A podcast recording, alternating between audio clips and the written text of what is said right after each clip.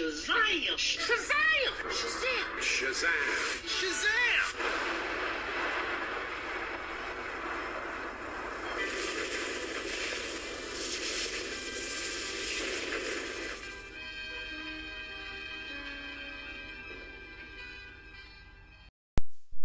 Holy moly.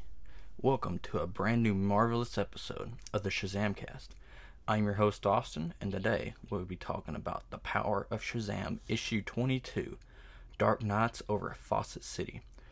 The reason why I'm going to talk about this one today is because Matt Reeves' The Batman just came out starring Robert Pattinson, and I just watched it yesterday. And I had another uh, podcast in mind, but I just decided to do this one because, you know, Batman just came out. So our story opens up with this young lady talking to Billy Batson about how she heard his uh, WHIZ radio show last night and wanted to know how come he didn't do request. And he said uh, they don't do request on his radio because it's a talk show. And there's this bully who just decides to uh, pick on Billy because he's talking to his girl. And this bully's name is Ryan Thomas. I don't know why they decided to give him a first and last name for this story because, as far as I'm aware, this is the only story he's in. And Melinda gets upset that he's picking on Billy, and uh, Ryan Thomas wants to fight Billy after school at 3:15 p.m. And he says, "If you don't show, I'll come to your house and kick your scrawny butt." Got got that? And you know, uh, Billy is just like, "You jerk!" Uh, and he doesn't want to fight because you know that's not in Billy's nature to fight somebody. And all of Billy's friends, you know, talking to Billy about how he's a dead man and stuff, and not really encouraging Billy that much. And Billy's just like, "Thanks for the support, guys."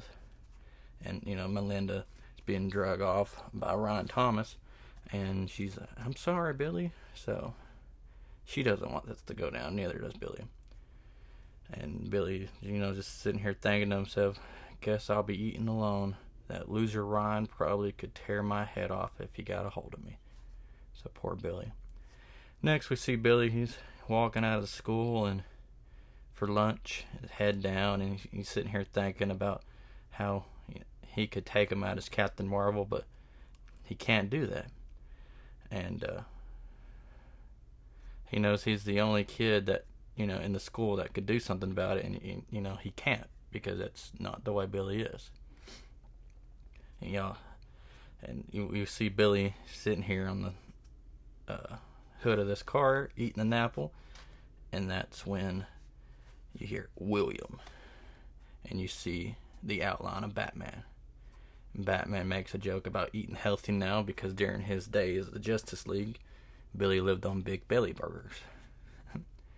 And Billy's like, Batman, a little early for you, isn't it? What brings you to Fawcett City? And right here we get the the caption that Captain Marvel served under Batman in Justice League America early in his career, which I plan on talking about some of that in this podcast later on. Batman then throws down a, uh, a photo recognize this guy. That's when Billy replies, I don't know his name, but he worked and double crossed a fellow called Muscle McGinnis. I was there when he was arrested the other day. He bragged that his lawyers would spring him in no time flat. All this happened in the last issue. And then that's when Batman says, He was fished out of Gotham Harbor. Why is he dead? Why Gotham?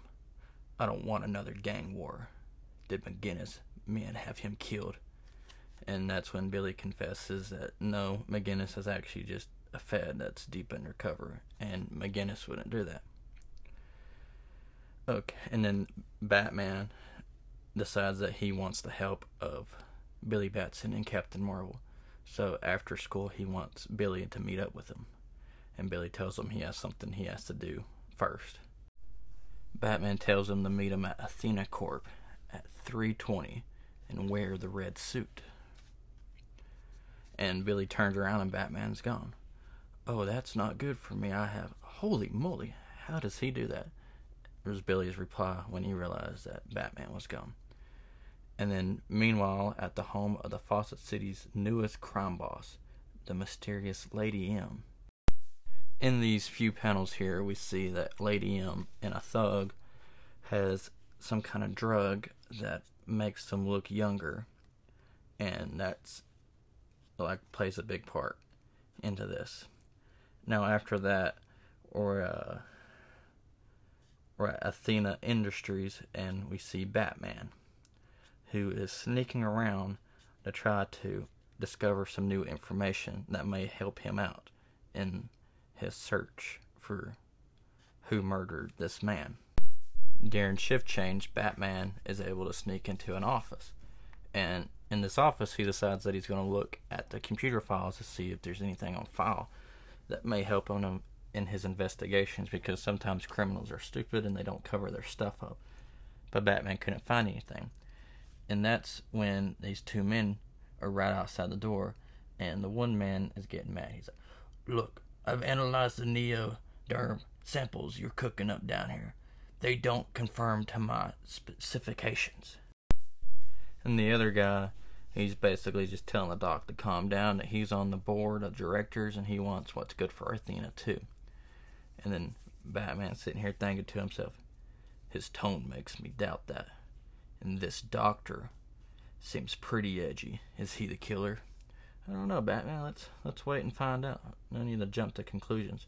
Anyways, this doctor decides that he's to go out and get in his car and leave instead of overseeing the uh, the formula and the making of this whole process, and that puts Batman into you know thinking about this a little bit. Like, if this is as important as he claims it to be, why is he leaving? Why is he not overseeing, you know, the production of this stuff?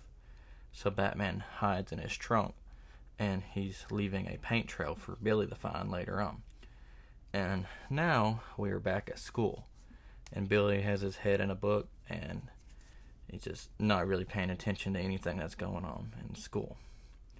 But after school, he has his fight, and he doesn't want to do that. So when the bell rings, Billy darts off, and now Billy's a uh, Billy's afraid he's going to be a coward, and that's all he'll be known for is a radio geek and coward. And he says, Shazam! And we see Captain Marvel. And this is the first time in this book, actually, we see Captain Marvel. And we see Captain Marvel flying to Athena in Industries, where Batman is no longer there. But where is Batman? Batman is actually getting out of a trunk at this cool spaceship looking house type thing over here on the uh, this uh, seaside. And that's when these gangs try to jump Batman, and Batman, you know, being Batman and whatnot, kicks their butt. And then some more people come after Batman, and he's thinking to himself he has to get in here so he lets himself get beaten up this time. He, you know, takes the punches and gets knocked out, no, but not really knocked out. And they carry him, carry him in, inside. That way, he can really see what's going on. And uh, that's when Mrs. M is in here, and somehow I guess that he's connected to to the the killing of the McGinnis man of course, when Batman awakens, the good doctor can prescribe him some medication to help us find out. So, you know, she's all in this and stuff. And that's when Batman's sitting here thinking, she's quite a piece of work. And, you know, Batman, she is. And, you know, Captain Marvel's flying, or he's flown around this place three times. He haven't found Batman. He doesn't know where Batman's at. And he sees a janitor walking out with some files. So he goes and grabs them up and he he actually thinks it's Batman undercover. And he's like, Sorry I'm late. Great disguise, by the way. What did you find in there? And the guy's like, Captain Marvel, it's it's me. It's it's actually uh McGinnis undercover again. And Billy finds that out pretty quickly, and this guy's undercover, and he's trying to uh, find out what's going on at Athena also. and uh, Captain Marvel flies off after McGinnis tells him about the house that she has or he has um, out on the seaside, so he goes flying there. And meanwhile, we see Batman. He's tied up, and you got the thugs talking to Batman. And on top of that, the thug that was with uh, Miss M earlier in the issue that took the shot to make his face look better. He's just pouring buckets of sweat, and he wants more medication, and he's gonna go, you know, try to kill Batman. But that's not what happens. He actually just he hits Batman a few times and just strokes out, dies right there on the floor, overdoses or something. And Batman gets up and just before he's able to do a bunch of stuff, that's when Captain Marvel shows up. He's like, "Hey Batman, what I miss?" And Batman makes a joke about he obviously followed his paint trail, and that's not what happened at all. and now we see them, you know, kicking some butt here and everything. And Mrs. M hits a button on the wall, which actually takes the uh, the house up in the air. It's an airship. And that's when Captain Marvel flies into the air and takes the ship down, knocks right through it, and they capture Miss M. And it turns out that she is Miss Minerva, which is a classic Captain Marvel character from the 40s, which was brought back into here. And this old guy, well, not the old guy, but the guy that, you know, died from the overdose was actually Sinclair Batson, which has been part of this series, The Power of Shazam, since the graphic novel. So he has been involved with the series quite a bit through a few uh, issues. And next we see Billy back at school. And you know, Thompson's picking on him again and everything. And Billy actually kicks his butt this time. And, and that's where it ends.